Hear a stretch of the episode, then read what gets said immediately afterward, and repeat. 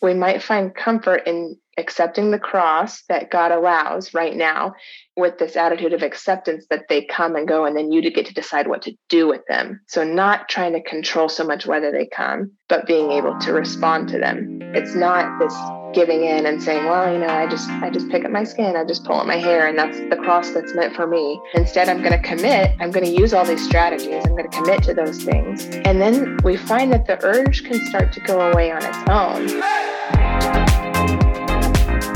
Hey everyone, welcome to the Resolutions Podcast, where we like to turn difficult topics into helpful conversations.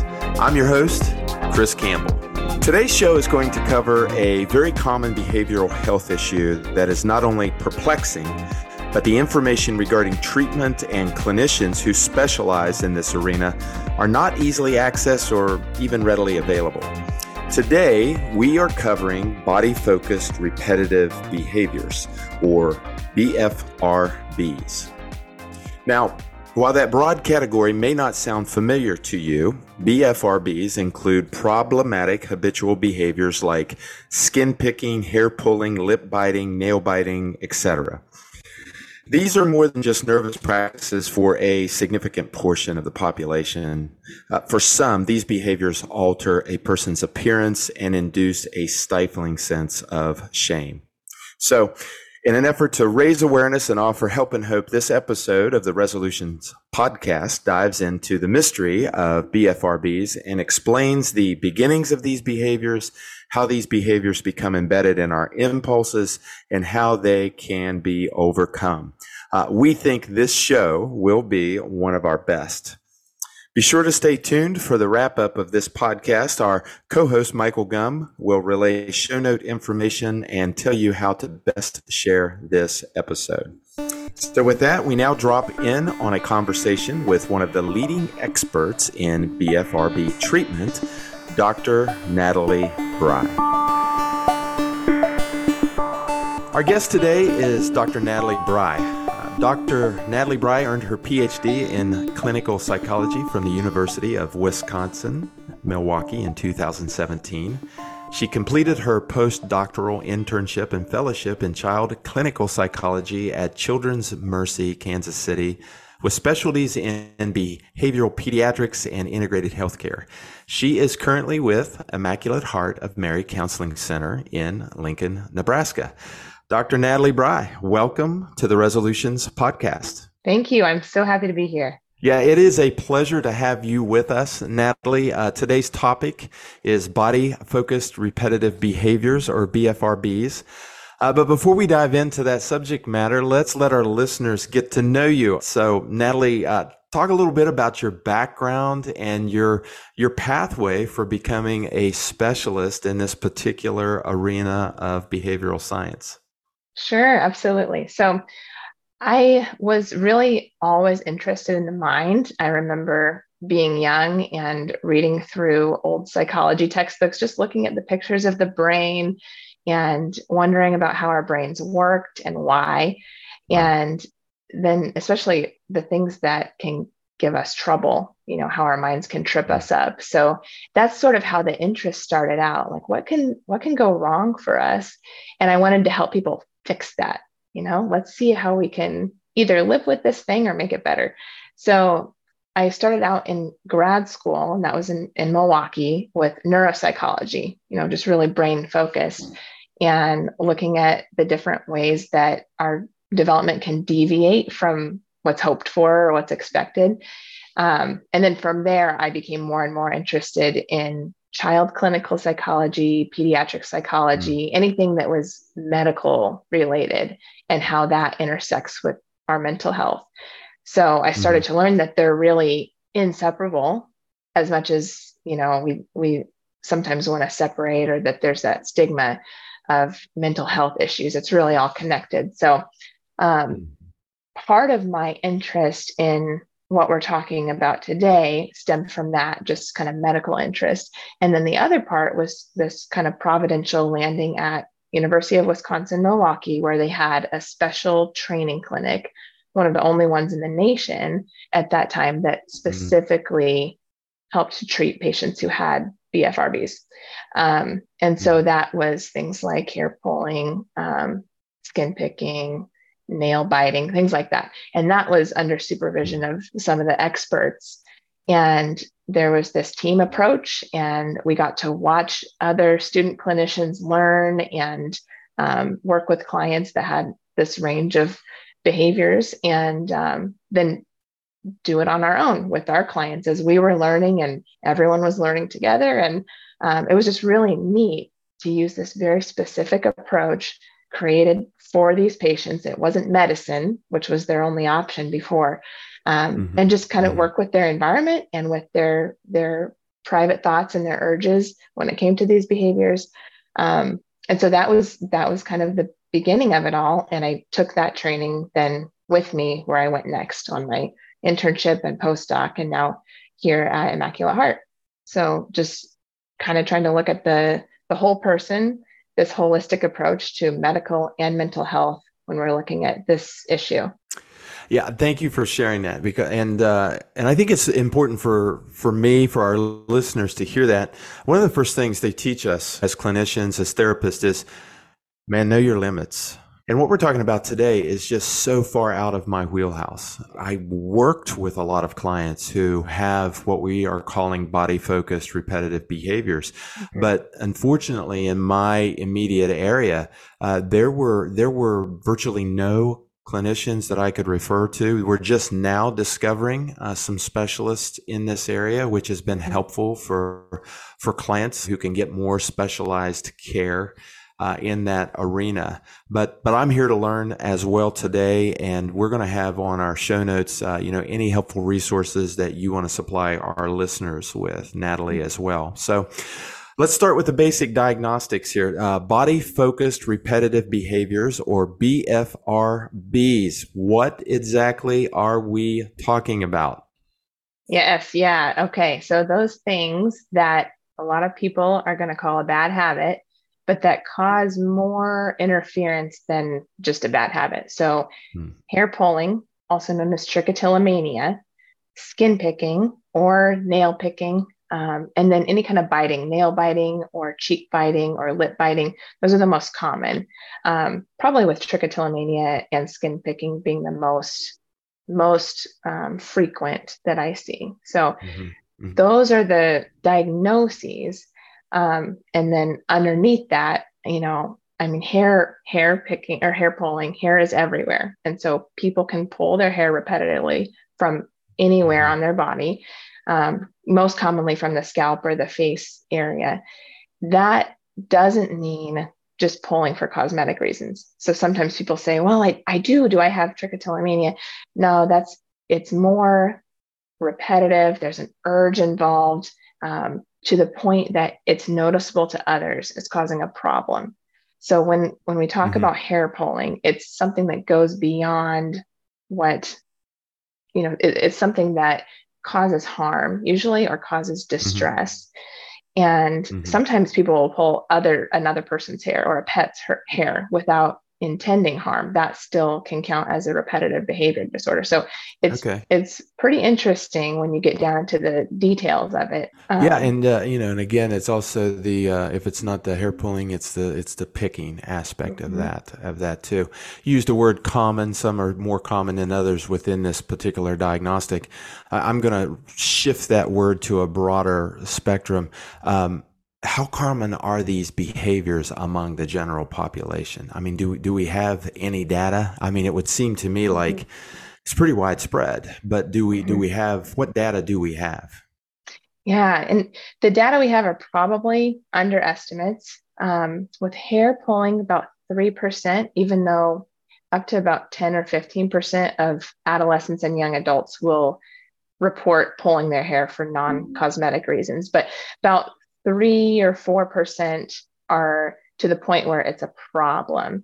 And then skin picking, a little bit less, again, probably an underestimate, because you're only getting the people who are either checking yes on a survey or they're presenting for treatment. And we think more so in females, but again, females are also going to be more likely to present and seek treatment for these things. So altogether, you're going to see estimates like 1 in 20 have some kind of repetitive behavior going on. Okay. But I really think that it's a lot more. I think people are just not going to admit to that skin picking to the point where they're causing their own scratch or wound, or getting infections because they're picking at their skin, or they're not going to report. Yeah. I bite my lips so badly that they're bleeding and I'm avoiding social interactions because this has gotten so out of hand. And again, a lot of people might pull or bite their cheeks or pick at their nails, but the body-focused repetitive behaviors that are problems are going to involve this sense of tension, increasing tension beforehand, and then some sense of relief afterward. And that relief is really tricky because that's what creates that sense of shame. Like, do I like doing this? And if I like doing it, I don't want to tell somebody else about that. So I'm not going to report that I do this. That's a really good breakdown. Let me ask you this. I'm going to give you an observation and then try to tie in a question to it. So it's my understanding that a lot of BFRBs are commonly overlooked as being, to the level of seriousness or shame inducing and things that you just described, because they're often associated with nervous energy that's connected to ADHD. Okay. And so sometimes then if you're not aware of the difficulties that this type of cyclic behavior causes mentally, because it's a cycle, it sort of feeds itself. What you end up doing is you try to treat it through more common ADHD treatment strategies. And so my question, comment on that observation. If I'm wrong, tell me. But my question is, how early might we see these type of behaviors begin to manifest in a person in childhood? And how do we begin to distinguish it from between, nervous energy that a kid has not being able to keep his legs still and he's tapping his foot, or some self-soothing things that children do, like maybe sucking their thumb. Help us out a little bit. How early might we see these behaviors manifest, and how do we identify a true BRFB? Yeah, those are great questions, and they can be hard to answer. But I'll tell you what we do know. So the average age of onset is about age 13 or so, when it could be classified as a real difficulty or disorder. By a therapist. So age 13 or so is where we're seeing age of onset.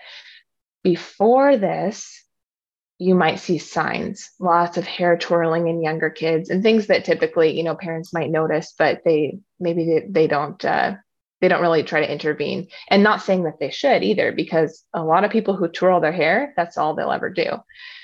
So age 13, I've seen it earlier, and definitely there's case reports out there of babies having hair pulling disorder, or younger kids, having skin picking, or they pick their scab and it's covered up with a Band-Aid and they keep picking at it. And so that's that kind of, that perseveration that then, you asked, how do you identify when it's a problem?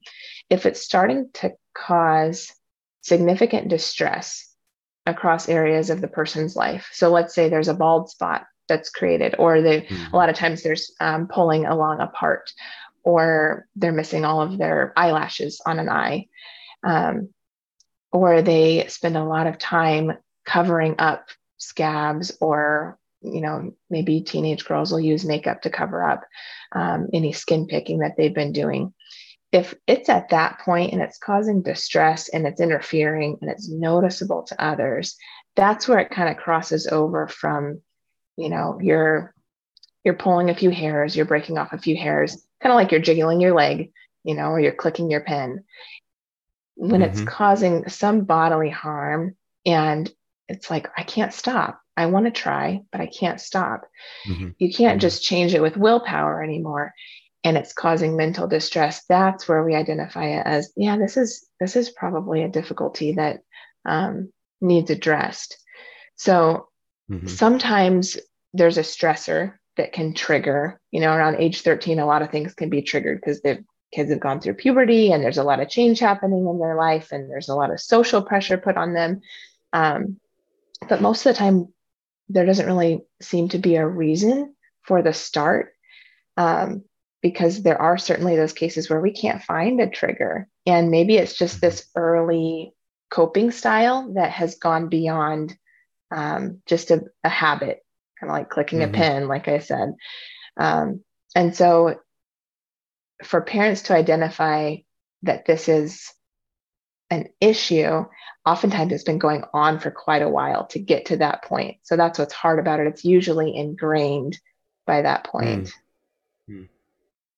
That is so helpful for you to explain that way, because as a clinician in my area, we talk about integrated, and we'll talk about this, the way that we integrate different aspects of faith and into certain types of treatment strategies and theories.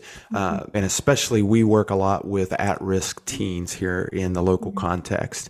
We're sort of trained to look for these skeletons in the closet. We're trained to look into, as best as we can, the subconscious, to explore for childhood trauma, for duress, for a catastrophic event or in long-time episodes. And so in our minds, speaking for myself, I should say, in my mind, and I think other clinicians, we automatically think, okay, probably what is manifesting is a survival coping type of behavior. You don't have to teach kids how to do survival coping. They're resilient. They know how to do that. And so oftentimes the survival coping shifts into maladaptive behavior that undercuts their potential over time. And we can talk about that, because I'm interested in what is the continuum for degree of impediment, I guess I could say, with that. But you're telling us it's like, no, there doesn't have to be any sort of duress or trauma stress that's surfacing. It can just simply start as an action that turns into a habit that then becomes something that is, diagnostically a disorder. So am I right? Did I catch that? Yes. Yeah, exactly. I think usually even there's not a triggering event that we can find. And this will give parents a lot of relief as I'm talking to them. I say maybe they're prone to anxiety, but a kid who's prone to anxiety could just as easily, fidget in their chair as they could start to pull their hair. And so there's really no difference other than twirling around in your chair doesn't really cause any physical damage where hair pulling does. And so it's like they just picked the wrong coping style. Again, not always, but usually it's just kind of, it can be genetics. It can be you have this biological or psychological kind of vulnerability to some of these behaviors, kind of sensory, maybe the kids who are more sensorily stimulated, and then they tend to go for their body maybe instead of something else. I think it could be poor coping. It probably is poor coping to not have other resources that you're going for instead of turning towards your body. But when it is poor coping, it's poor response to stress and anxiety, but even really mild stress, not necessarily trauma, but maybe just feeling socially awkward or having a stressful day at work for adults. Even just if you like the feeling of breaking off hair, sometimes that can get out of hand. Then it started with just kind of liking the feeling, just the way a kid might stroke a stuffed animal. But they end up being sort of rewarded by this breaking off and the feeling, and that's their coping mechanism. So people call it a nervous habit, but it's more than that, right? Because now it has there's this cycle of reward. And then anytime they're bored, anytime they maybe they feel like they do need to control something in their life.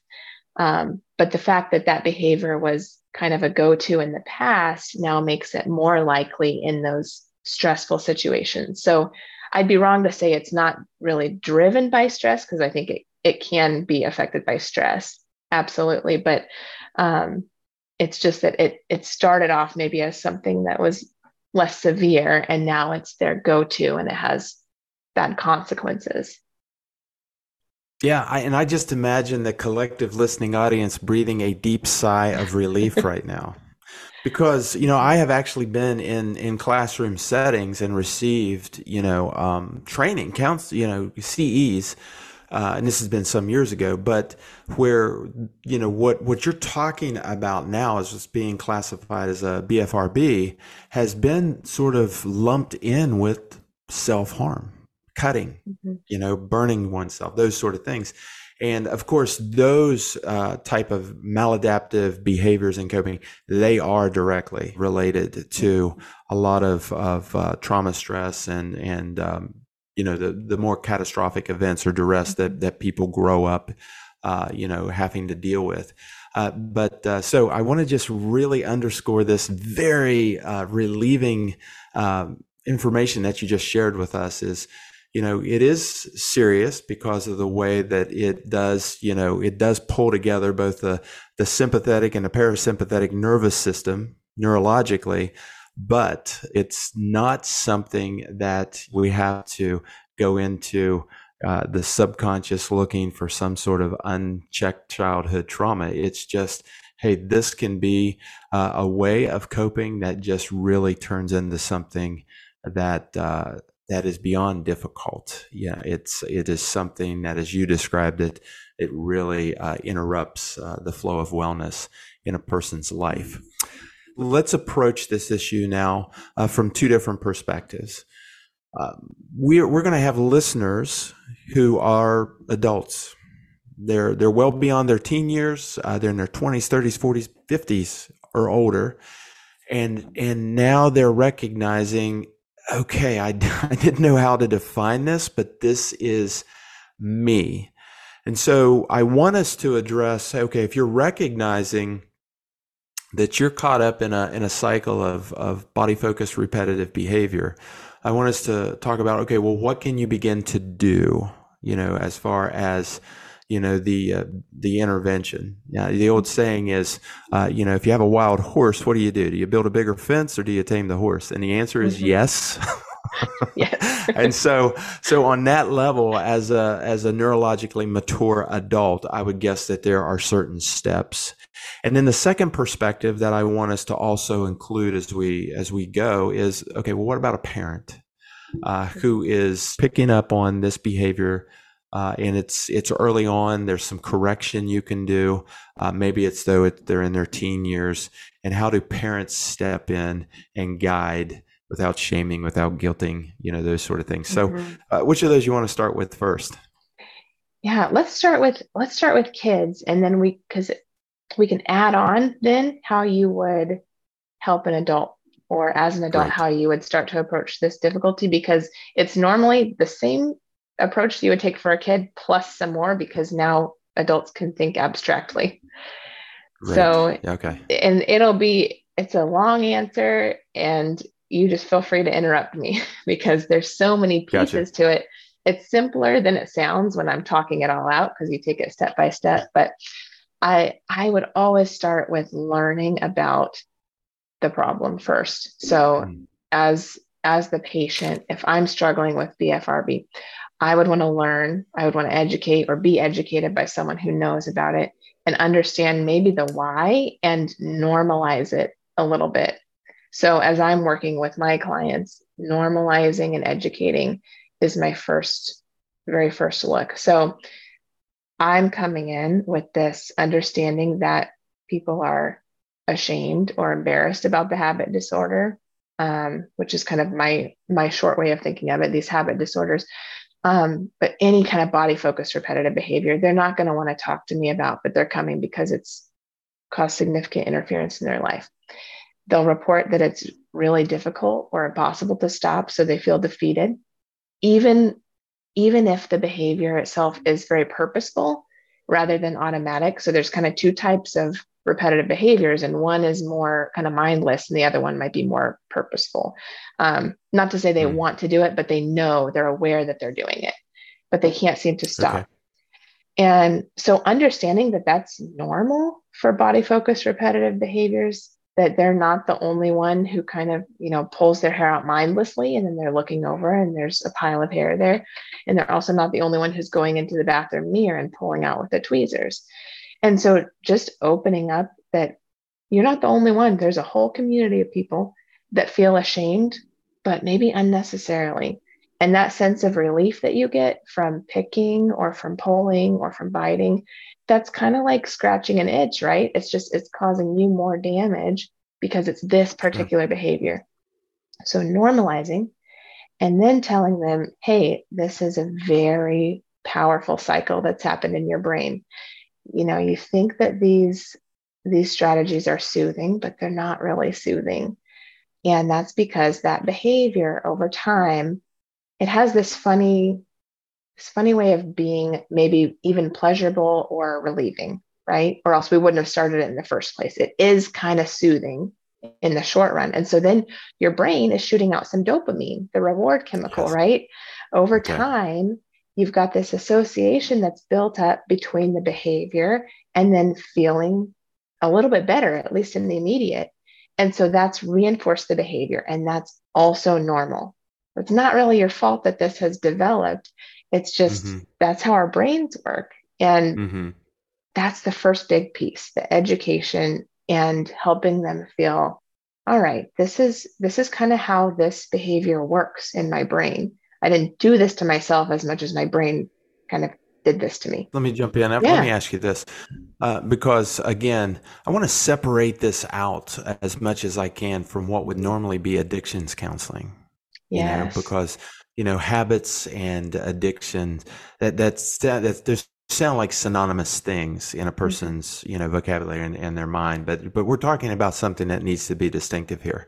But some of the overlap of that, especially as you brought in the dopamine release, you know, there's the old example that if you burned your hand on a hot iron, you would learn that quickly and you would not make that same mistake again.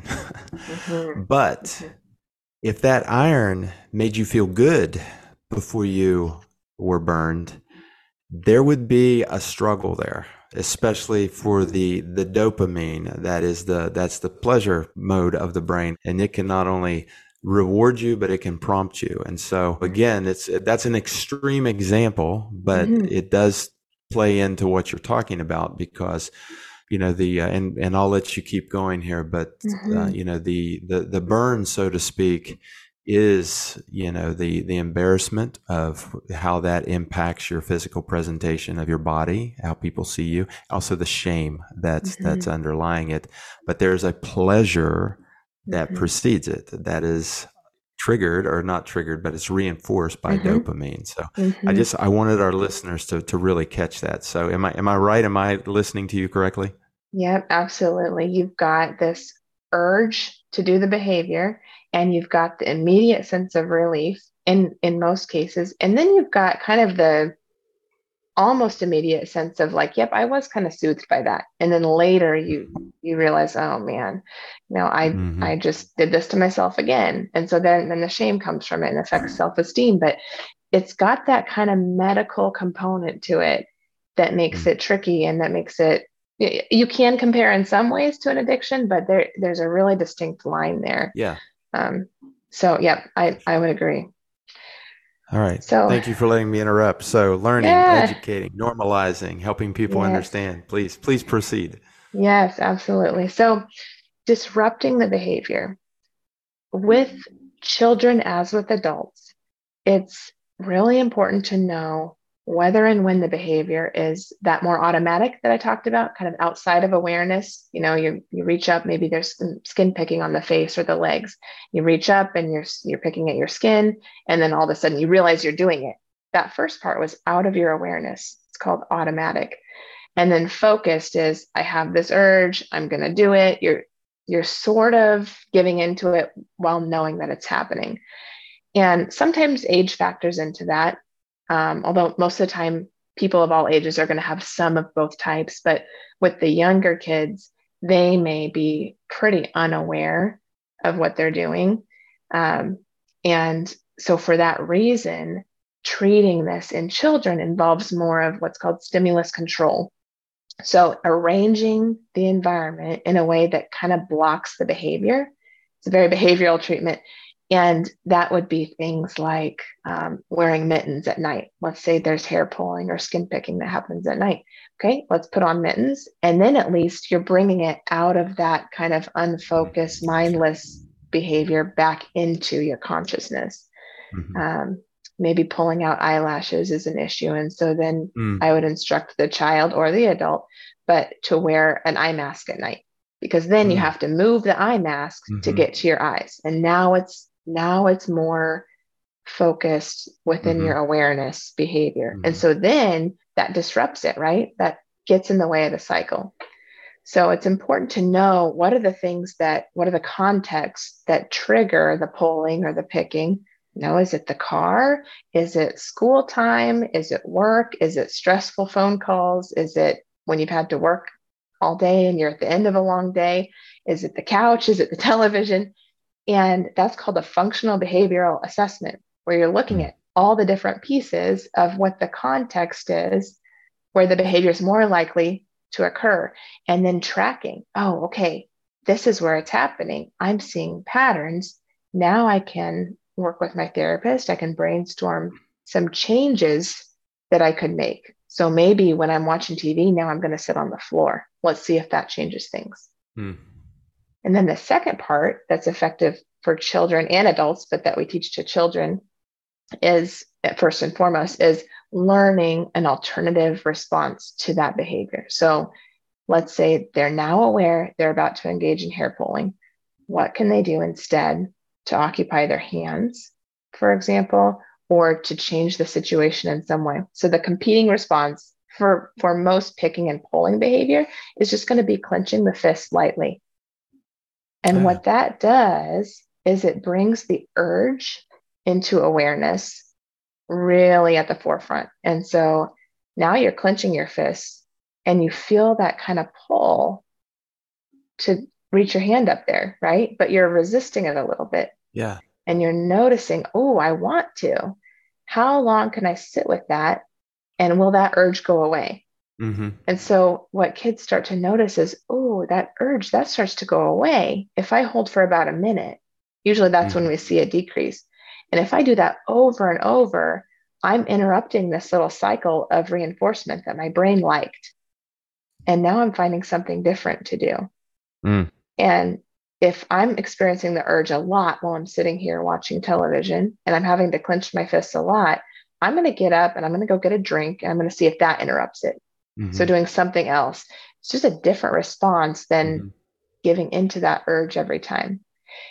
And usually for kids, that's going to do it for them if they're younger, because they don't yet have the abstract thought that it takes to engage in more of the acceptance and commitment therapy approach, which is the other component of evidence-based therapy for repetitive behavior problems. Yeah, that is super helpful. How long does it take if you on average, I know each person is different, but I'm sure we're having people who are tuning in and they're thinking, okay, Dr. Brei, Natalie said, if I practice this consistently, if I'm taking it from the automatic into the focused, I'm noticing patterns and I'm developing an alternative response. And then I'm purposeful, I'm intentional with that. Even if it's just for a 60 second disruption. And I'm teaching, my brain an alternative response. How long can they expect to do that before they start seeing a more, just a more natural roll into that type of I want to say compulsive or impulsive behavior that is not in any way, shape, or form harmful? Do I need to rephrase that? Does that make sense? Is it 30 days? Could it be 60 days? Could it be 90, a year? Talk to us a little about that. Yeah, I think it really depends on how ingrained this habit is and how much that they use this response for the different stressors in their life. So there could be a lot of variables. If you're an adult and you've been struggling with this for many years, and it's pretty much your coping mechanism for any stressor, I think it'll take longer. The behavior modification plus the acceptance and commitment therapy approach is designed to take about 10 or 12 weeks. And in the research, that's what gets some pretty good results that are lasting for people. And that's a really targeted therapy approach where you're starting out with that assessment and the stimulus control, that arranging of the environment to get in the way, and then the competing response and doing the actions to get in the way. And that's maybe 3-4 weeks. So for kids, you can really, if the parents are on board, if we have good social support, kids can start to see change really quickly, depending on how good of a job we're doing finding the times that they're engaging in this behavior and how much we can give them to interrupt. So they might need fidgets at school. They might need, you know, something else in their hands that's giving them some sensory input, and they're going to need help finding some different coping mechanisms too. Well, what else can you do? Can you go outside? Can you play with the dog? Do you need sleep? Do you need a drink of water? For adults then, and I can talk much more about this too, but you add in this acceptance and commitment therapy component. And yeah, let's go there. That's a great segue, please. Sure. So the habit reversal, so competing response, stimulus control, plus acceptance and commitment therapy in combination is what's found to be effective in treating any habit disorder in adults. So these repetitive behaviors have this cognitive and emotional component to it, more difficult for the young kids to understand. So it's really only been applied to adolescents and to adults. But ACT, as it's called, Acceptance and Commitment Therapy, ACT, is learning to notice, but then not respond to that urge to engage in the behavior. And rather than fight it, rather than hate it and want it to go away and be frustrated that you have the urge, kind of learning to let your mind accept that the urge is there without accepting the pulling itself. So ACT treats the thoughts and the emotional components of those body-focused repetitive behaviors because people learn through ACT to be more present-focused or aware. So kind of the mindfulness that you hear about and being aware of the thoughts and feelings that are happening inside of you and really tuning in and then learning to accept that, okay, yes, those feelings are what they are. And I have them, but I can still commit to changing my behavior. And I can do the thing that's important to me. I don't have to give in to my urges every time. And so I spend a lot of time with adults helping them to clarify their values and what's important to them. And nowhere on that list is hair pulling or skin picking ever. That's not important, but yet they spend so much time engaging in that behavior. And so if as adults, we can clarify values, then we have a choice to make, right? When an urge comes up. So if I have an urge to pull my hair, I might think, okay, is this important to me? Can I sit with this urge and can I let it be there? And instead of thinking, nope, it's too strong, I have to pull my hair, this was too stressful of a day, and letting that drive my behavior, I can learn to respond better to that urge itself, not to get rid of it and not to hate it, but just to say, okay, self-compassion here. I have this urge. I'm still going to make a choice to let that urge be there and to go on with what's important to me, which right now is, you know, making my dinner, or maybe it's calling my friend. And so it's kind of a shift in thinking for people because they have to realize, okay, it's a really difficult behavior to control, but it's not really about control. It's about letting the feeling be there without trying to strangle it, and then instead doing what's important to me. That's fantastic. And it's brilliant the way that flows in a way that's easy to understand. It's rational, you know, it makes sense. So one of the things that we have found is so important, you know, especially with forms of CBT or even motivational interviewing, you know, where you're trying to not just disrupt, but it is you're trying to sidestep the level of shame and what we would say are automatic negative thoughts that just begin to generate in a person's mind is, we encourage them, let's say it out loud, you know, and especially when you're talking about the cognitions that you're teaching, you know, an adult especially, but children, teens, you know, as you've got the behavior modification in place. Okay. Mm-hmm. And now, you know, how do we step into the ACT, the ACT end of this? Mm-hmm. What's your thoughts on, you know, them being able to verbalize or journal, you know, the things that you just shared with us, the perspectives?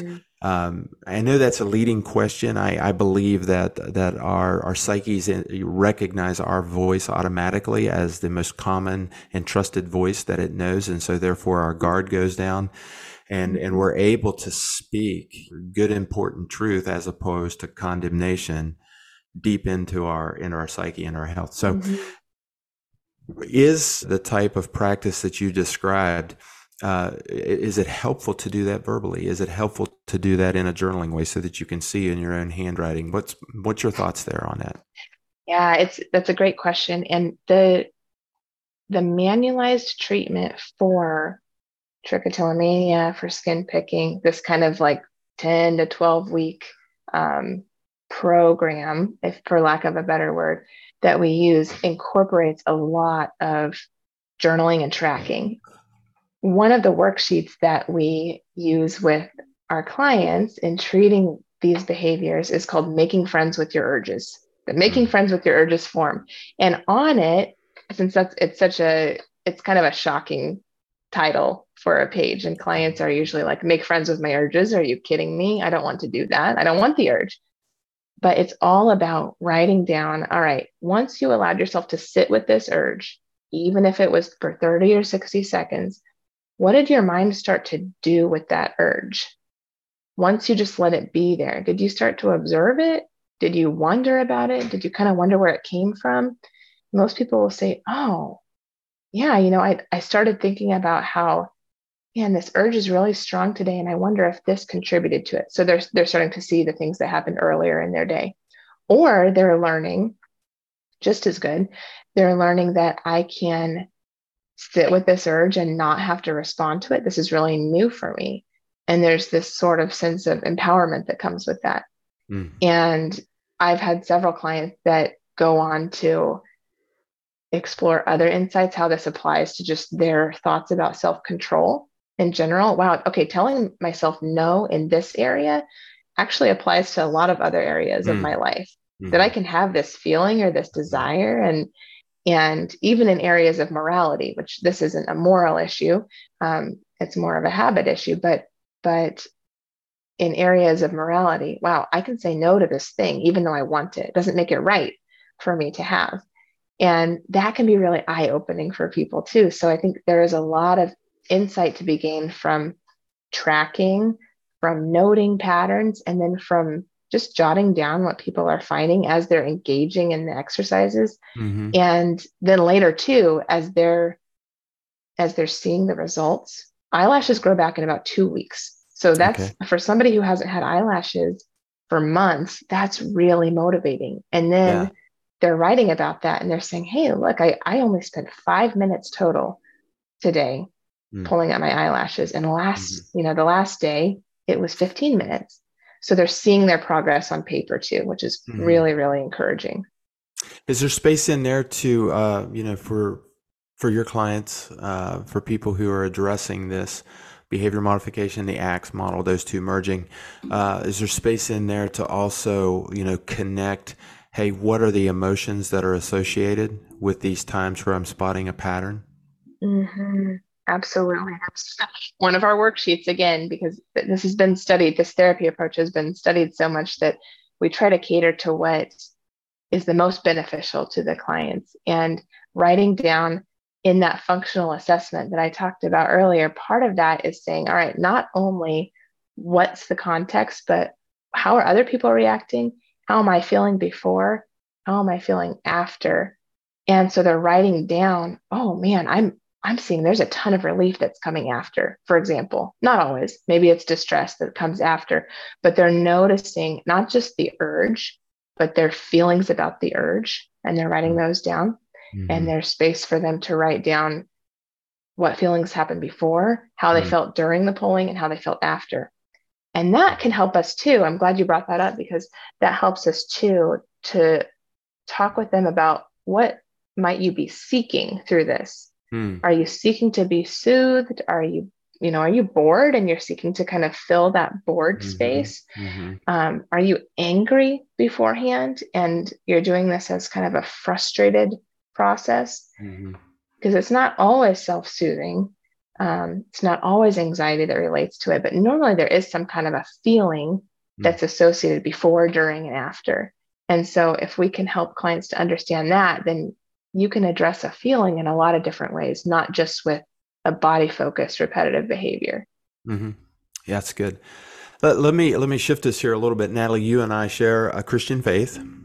And before I hit record, we were really connecting, on that and how we love to integrate, that particular, type of faith tradition, Christianity, into, our sessions with clients who are open to that, who are requesting that. So, let me see if I can lead in here to another area that another aspect of this that I would love to get your commentary on. So there's a couple of passages that come to mind that are pretty. One's pretty common in a counseling room if you're seeking Christian psychotherapy, and of course that comes out of 2 Corinthians. It's a book in the Bible, and in 2 Corinthians chapter 10, the admonition there is to be mindful of your thoughts and to take every thought captive, to being congruent and synchronized with the mind of Christ, with what Jesus thinks about it. That's my paraphrase. Okay. But prior to the second letter that we have that was written to this particular church in Corinth, the first letter has really some strong corrective language in it, because there were some patterns going on in that church that were really immoral. And some of those were sexual immorality that I think most people who are not familiar with the Bible would be shocked by. Okay. So the Apostle Paul, who plants this church, he's really leaning in hard on these behaviors that have become so common. But the interesting thing is that he applies, the admonition in a way that it covers not just sort of the immoral things that we know are outside, the boundaries of God's righteousness, right, wrong. These are wrong things, but they're also the amoral things, the things that are not, they're sort of morally neutral.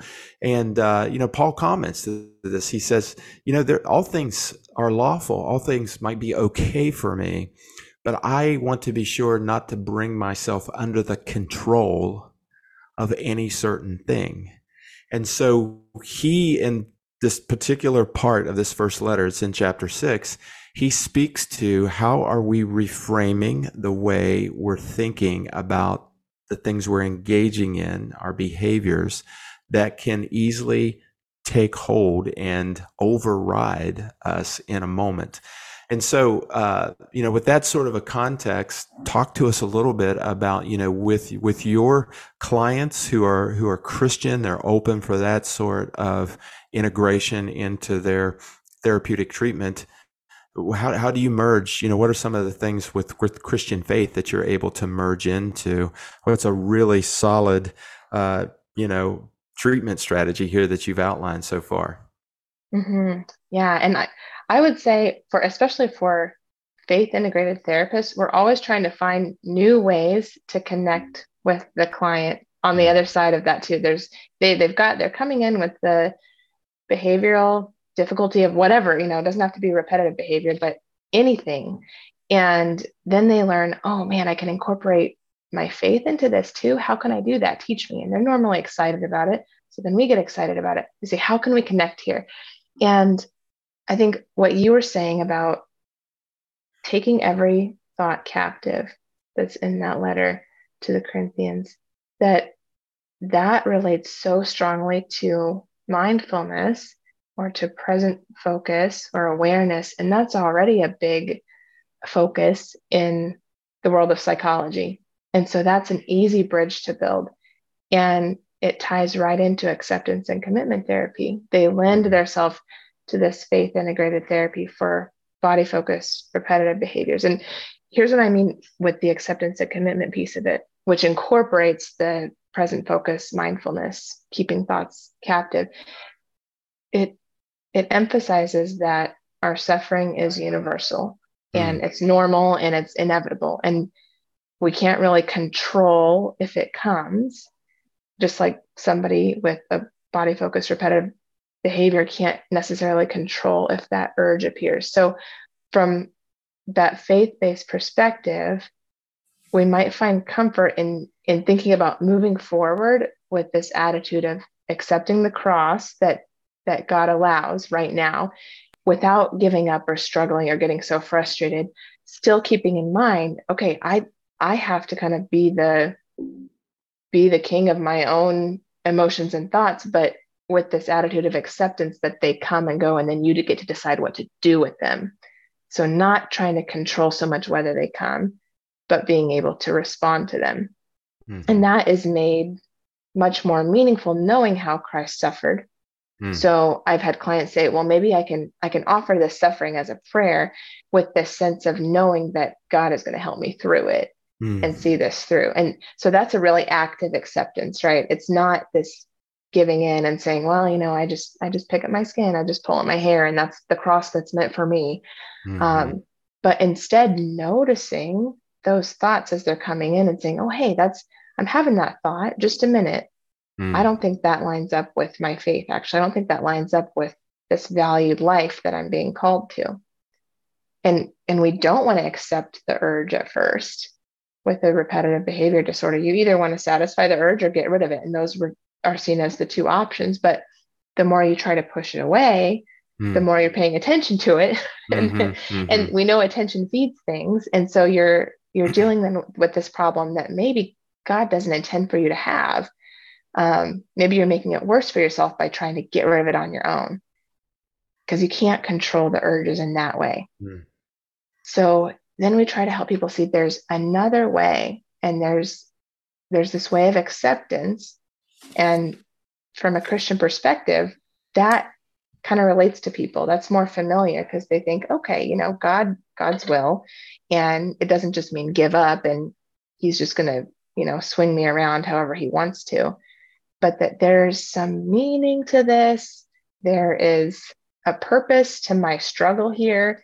And maybe I can learn how to view this urge, and I can learn how to deal with these feelings and not always try to control them, but instead of getting worked up that I have it, to say, all right, what if I go forward in the life that, in my valued life, in the life that Christ is leading me on? What if I just keep moving forward and giving less attention to this frustration that I have about this behavior? And instead, I'm going to use all these strategies. I'm going to commit to those things, not get so worked up about it. And then we find that the urge can start to go away on its own. Mm. And, you know, one of my clients talked about this too, and she's been with me for several months. And she said, you know what, I've thought about this urge, and this applies to temperance and some of the big virtues that I'm striving for in my faith, to saying no to things, to building self-control, to really what she does during the time of Lent, where she's practicing more just kind of sacrificial living. Mm-hmm. She is able to apply some of these therapy lessons to other areas of her life that maybe were more self-indulgent before, and building really good habits while going along in this struggle. Mm-hmm. Mm-hmm. Yeah, boy, that rings so true. That's so good what you're sharing there. You know, and as you were talking, I'm thinking about, you know, as clinicians, as professionals, as Christian counselors, I think we work very hard to create an office space where people can be unfiltered and not judged. It needs to be a place where there's grace and there's this unconditional positive regard, regardless of what it is a person, you know, needs to sort of bring out in the open to process. And, you know, the interesting thing is if a person is in that safe space where there isn't any perceived condemnation coming at them, and it can be, you know, that can be just transparent. I've never witnessed the impulse of a person in that safe place being really overtaken by a BFRB. Mm-hmm. And what I'm thinking as you're explaining that is, you know, I don't know what your professional schedule is like. Most of my clients rotate on a biweekly basis. I do see some on a weekly basis. I do have monthly clients. So that's a gap, you know, in time for them when it comes to being in the office with another person who can professionally step into their life and offer them perspective from a point of acceptance, security, significance. Mm-hmm. But it's an invitation to prayer in the times in between, you know, for people who have a Christian faith, who have that connection with the Creator God through Jesus Christ, because mm-hmm.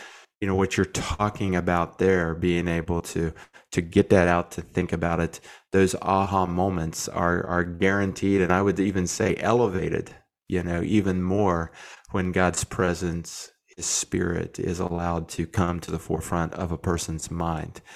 And so that's super powerful, you know, what you just described to us. And if I can, let's, by way of maybe landing our conversation, so let's talk then about you know, what's a person to do if they have experienced a lot of guilt or shaming in their life, a bit of condemnation. And we're going to shift from the adult, you know, the way that our inner narrative can really mess with us. And let's talk about parents now. Mm-hmm. So let's shift, and based on what you just said and sort of my observation, what are some do's and don'ts for parents? I think that's pretty important that we discuss that, you know, for parents who are recognizing, okay, there's a BFRB that is manifesting here with my child. So other than, you know, seeking some really skilled professional help, what are some do's and don'ts day by day in the home that you would suggest? Yeah, definitely. I think when parents are Googling or they're listening to a podcast, then they're on the lookout for things like this. So the first thing I'll say is, don't jump on it right away. Just kind of observe for a bit. Don't overreact, because that we can tend to say, oh no, if I don't do something right now, this is going to turn into a huge problem that's going to affect them for the rest of their life. Mm-hmm. And the first step is maybe just observe and figure out if the behavior is a problem. Are they just picking at their nails before a test? Or is it something that you're noticing day to day? And are they bleeding mm-hmm. and needing Band-Aids? So that kind of line of severity that we had talked about earlier. And I think parents also, maybe before listening to a podcast like this, they may already be in the cycle of nagging. And so parents should have some self-compassion there too, as well. Say, oh, that's normal.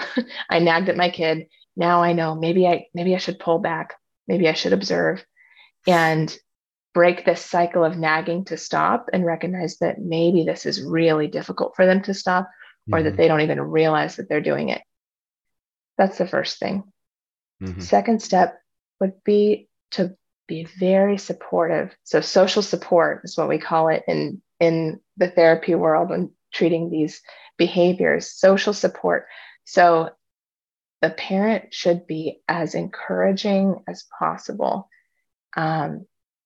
Someone who has educated themselves about the situation, someone who knows the techniques that work for interfering. So done a little bit of research. What could get in the way? Maybe, you know, at the homework table, we've got a fidget for them instead of their hands. So offering encouragement and bringing up the times really gently that they're noticing that this behavior is happening, and then offering kind of that replacement behavior instead. Mm-hmm. Instead of just saying, stop, or even shaming. Why would you do that? Why can't you stop? Those kinds of things create shame in a child. And so it's not too late. If that's already been the parent's approach, just pull back from that a bit and be very gentle, because mm-hmm. this could be something that they don't even know that they're doing, or that is really inwardly mm-hmm. distressing to them because they can't stop. And I would say, talk to them and ask, how can I point this out to you? Because you might notice it all the time. You might not notice it. How can I point this out to you in a way that doesn't annoy you, that's maybe secret? So maybe parents have a special code if a child's picking their lips at the table. Maybe the parent might hand them their other utensil as a reminder to keep a utensil in both hands. Okay. So then they're bringing it into awareness, and they're also inviting the child to engage in some stimulus control there. Or let's say there's a child that is pulling the hair in front of the TV. Oh, I can see you're pulling. Let me grab your hat. Here you go. Stick your baseball hat on. Mm-hmm. Or I'll go grab your fuzzy blanket. And spouses can do this too. If there's somebody important in your life, child or not, you can help them to block the behavior in really gentle ways. Mm-hmm. And then you can introduce the idea of working on it. Well, why don't we track? Why don't we see when's the time that you pull your hair the most? And I've sent kids to school with a little notebook before. And if they notice themselves pulling their hair, they'll make a little tally mark, and they talk with their parent at the end of the day, because their parent has now backed off and said, it's not a huge deal. We're just going to figure out what are the times it's happening and not. We're going to think of ways to help you to block that behavior. And then let's say the behavior is decreasing, to celebrate it, to be really encouraging, to say, all right, we're having a pizza night because you've been working so hard at this. I can see that there's some hair growing back. I'm really proud of you. And not to get too discouraged when there's slip ups, but to really celebrate the goals that are reached. Mm-hmm, mm-hmm. That's good. That's so good. Thank you so much. Our guest today has been Dr. Natalie Brei. Natalie, we have listeners throughout the U.S., but specifically there in the Midwest. You know, you're located in Nebraska. For listeners there, where can people learn more about what you do and where you're located? Remind us again. Yeah, so Immaculate Heart of Mary Counseling Center. We're in Lincoln, Nebraska, and the website is immaculateheartcounseling.org. Yeah, so helpful. And for listeners too, as well, Natalie, you and I are going to group up here after the recording, and then any sort of really good resources that can get a person directed in the way they mean to go with this, as far as either personally addressing BFRBs or with their children. We'll be sure to transfer any of those resources that you may have that you found helpful onto our show notes that will be posted along with this particular episode of the Resolutions Podcast. So thanks so much for joining us today. This has been a wealth of information. We don't have a camera on during our recordings, but I have taken 3 pages of notes. Wonderful. That's what I like. While we've talked. So thank you so much for taking the time today. We've appreciated learning with you today. You're welcome. I've been so happy to share.